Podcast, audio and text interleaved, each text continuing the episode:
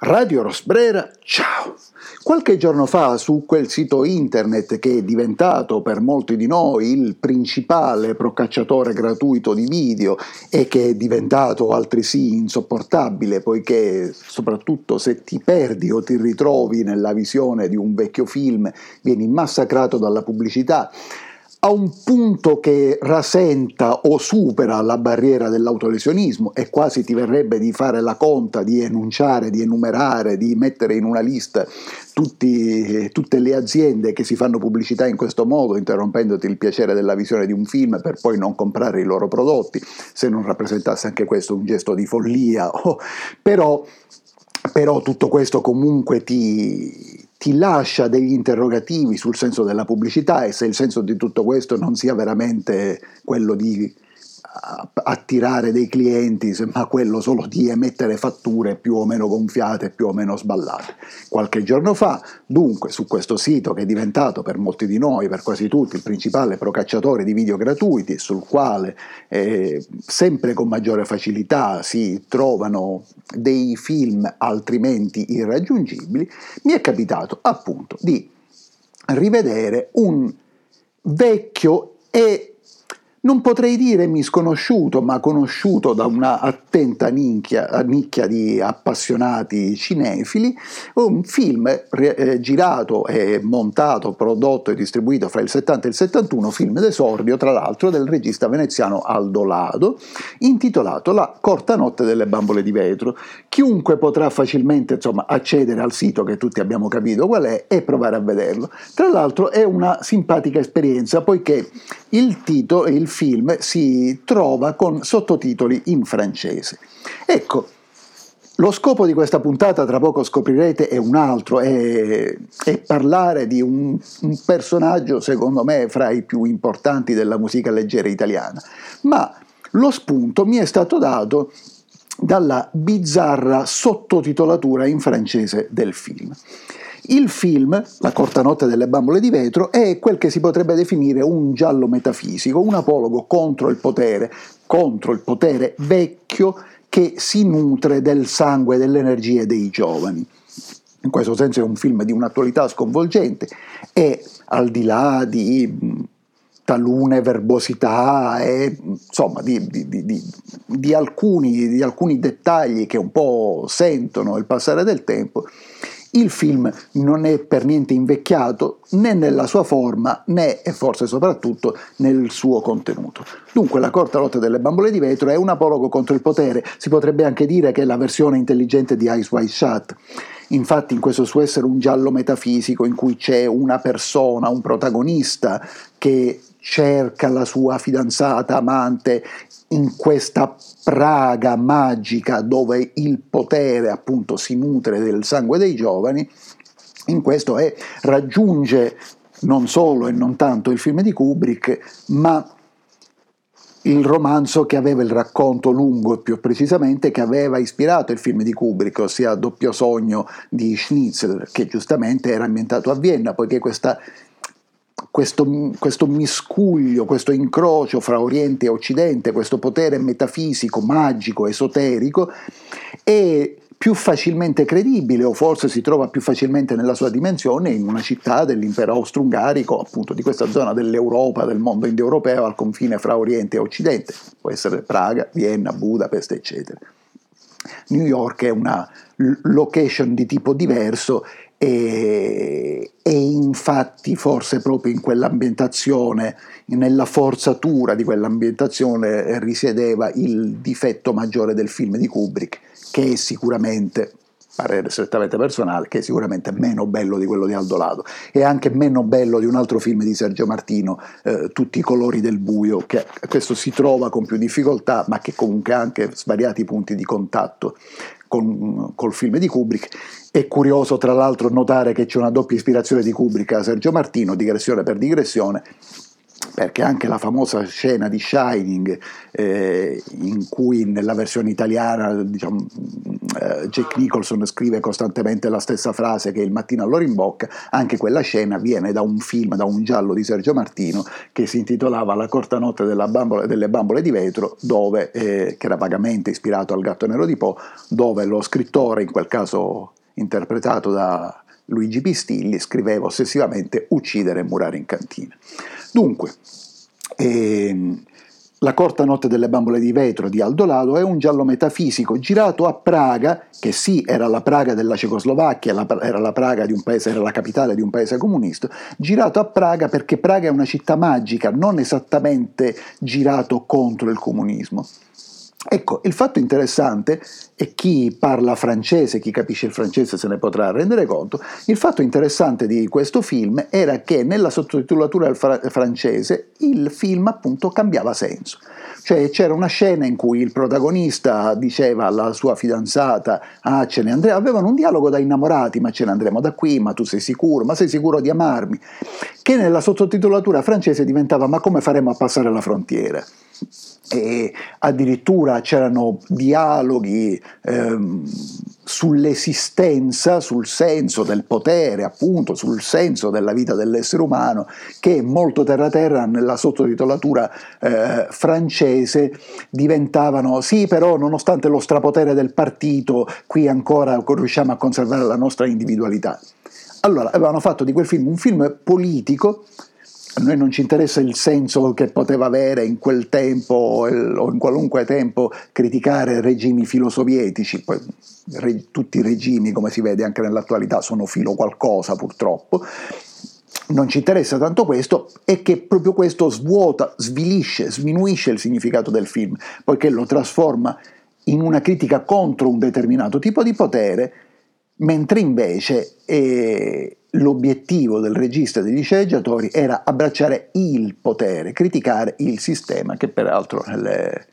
nelle, in varie puntate di questa trasmissione abbiamo criticato, il sistema che non è solo eh, capitalista o, o, o, comunista o sovietico, filosovietico, eh, ma è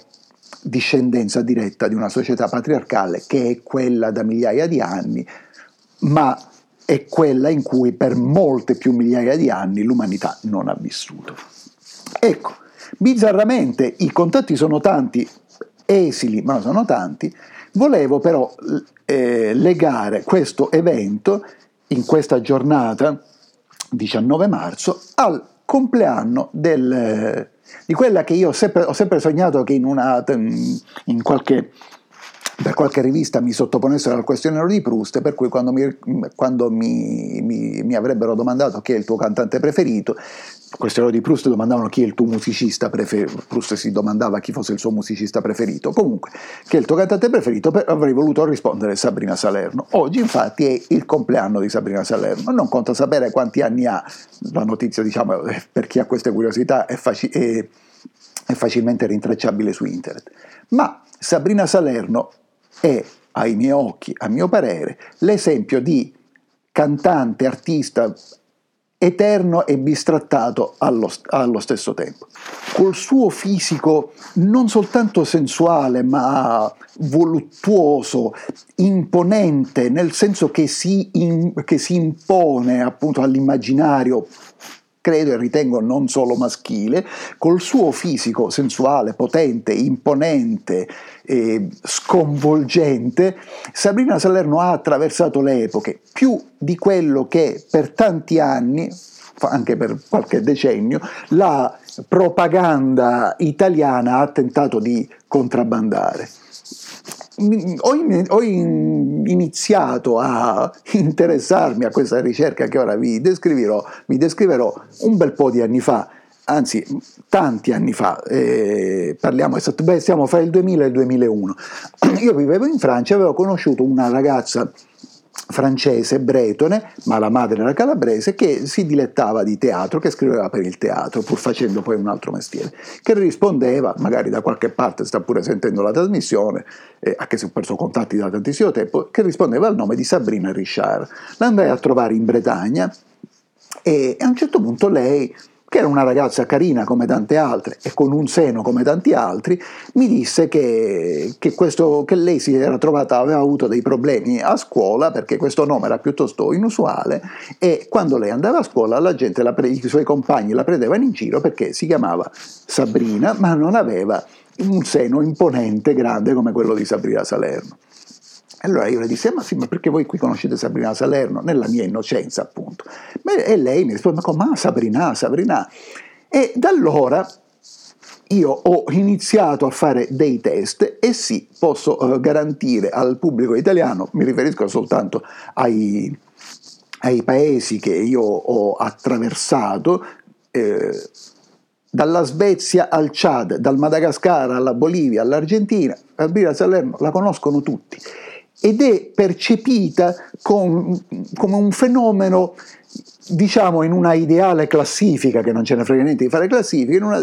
in una ideale classifica della musica degli anni Ottanta, diciamo nella posizione appena più bassa rispetto a quella di Madonna con un vantaggio, oserei dire, rispetto a Madonna, che Sabrina Salerno è una italiana vera. Eh, qualche anno fa è uscito sul canale franco-tedesco Arte un documentario dedicato alla disco music italiana degli anni Ottanta, nel corso del quale tra l'altro era intervistata appunto anche Sabrina Salerno, che teorizzava in qualche modo, neanche teorizzava, raccontava come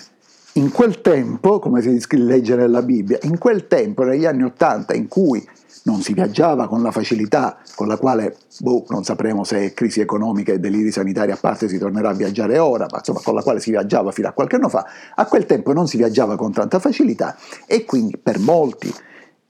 per molti dell'Europa continentale del nord, tedeschi, danesi, altri scandinavi, eccetera, la vacanza possibile era la spiaggia italiana, la spiaggia di Rimini o Riccione in particolare ma appunto in quel tempo, in qualche modo, tutti avrebbero voluto essere italiani. Questo, digressione per digressione, anche in questo caso, è uno spunto di riflessione sul quale dovremmo noi italiani, appunto, dolorosamente, amaramente interrogarci. Perché per larghi tratti della nostra storia, o per i primi decenni, ecco, della, limitiamoci a questo, della nostra storia del dopoguerra, la gente ha voluto essere italiana, per il sole, per il cinema, per la musica. Parliamo degli anni 60, 70, 80, il western, il cinema, la musica, diversi tipi di musica. E io non credo adesso che la gente voglia essere italiana se non per aspetti irriducibili, insomma come quello che in Italia si mangia bene o che in Italia ci sono i musei, ma i musei puoi, li puoi visitare anche da turista straniero e li puoi capire anche da turista straniero, anche che italiano non, non va tutti i giorni al museo e in realtà non so quanti italiani e quanti turisti poi siano effettivamente interessati al museo al di là di visitarlo o no. Sabrina Salerno dunque la potremmo... Eh, rappresentare come lampante e luminosa estrinsecazione di questo fenomeno del voler essere tutti italiani, del sognare tutti l'Italia con l'Italia attraverso l'Italia. La critica, la vulgata, eh, ha sempre arginato o ha costantemente arginato nel corso di almeno un paio di decenni Sabrina Salerno a un fenomeno degli anni Ottanta. In realtà no, non solamente perché è attiva, non solamente, beh, ormai da, da, da, dal Festival di Sanremo del, del, mese che ha preceduto il delirio sanitario la si vede anche più costantemente in televisione, ma non è tanto questo, fa concerti in giro per l'Europa, eh. ma non, non, non è tanto questo, è un fenomeno che per il tipo di musica, per il tipo di imponenza fisica, non, è, non si tratta qui di giudicare una persona dall'aspetto, si tratta di incarnare di riuscire a incarnare un personaggio peraltro anche irregolare, perché la bellezza di Sabrina Salerno è al contempo classica e irregolare, a cominciare dal, dal velo di, di strabismo di Venere nei suoi occhi, un personaggio che in qualche modo, addirittura involontariamente, potremmo definire scomodo. A me capita appunto di incontrare persone di Genova e, e dico, ma cazzo, la città di Sabrina Salerno. E ogni tanto qualcuno mi risponde, beh, io mi aspettavo che dicessi la città di Fabrizio Di André. Ma non si tratta di stabilire, appunto, è stupido, è, è, capitalista, è patriarcale stabilire classifiche, non si tratta di stabilire chi è più bravo fra, fra, fra Fabrizio De Andrea e Sabrina Salerno, e neanche Sabrina Salerno suppongo vorrebbe mettersi in questa classifica, e se resuscitasse credo che neanche eh, Fabrizio De Andrea volesse mettersi in questa classifica che è semplicemente stupida o banale. Si tratta di incarnare sogni, di usare un veicolo, la musica leggera, che è comunque, anche questa opinione strettamente personale, lontano dall'arte, come lo è lontano il cinema, come ne è lontano il cinema. Cioè, si tratta comunque di utilizzare uno strumento che, esattamente come il cinema, come diceva, come diceva il vecchio regista spagnolo Jesus Franco, si nutre di elementi artistici, di utilizzare questo strumento per incarnare un sogno. Tutti questi, qual è il legame appunto fra il, il, la, il, i sottotitoli del film di Aldo Lado e questa seconda parte della, della trasmissione, tutto questo presuppone una mistificazione, cioè tu utilizzi qualcu, qualcosa, il film di Aldo Lado, la canzone Boys o Sexy Girl o canzoni più recenti di Sabrina Salerno, che hanno uno scopo e le usi per dimostrare qualcos'altro. E nel ricordare appunto il compleanno e nell'augurare, anche se quando poi ascolteranno gli ascoltatori sentiranno questa, questa trasmissione, il compleanno di Sabrina Salerno sarà già passato, nell'augurare buon compleanno a Sabrina Salerno. E dunque, ovvero si tratta di eh, sleali, eh, orrende perfino mistificazioni della realtà e queste mistificazioni sono, che ci sembrano più quotidiane, più banali, delle quali neanche ci accorgiamo, mi sembra siano metafora, estrinsecazione appunto di mistificazioni ben più grandi, ben più terribili, ben più atroci che la politica,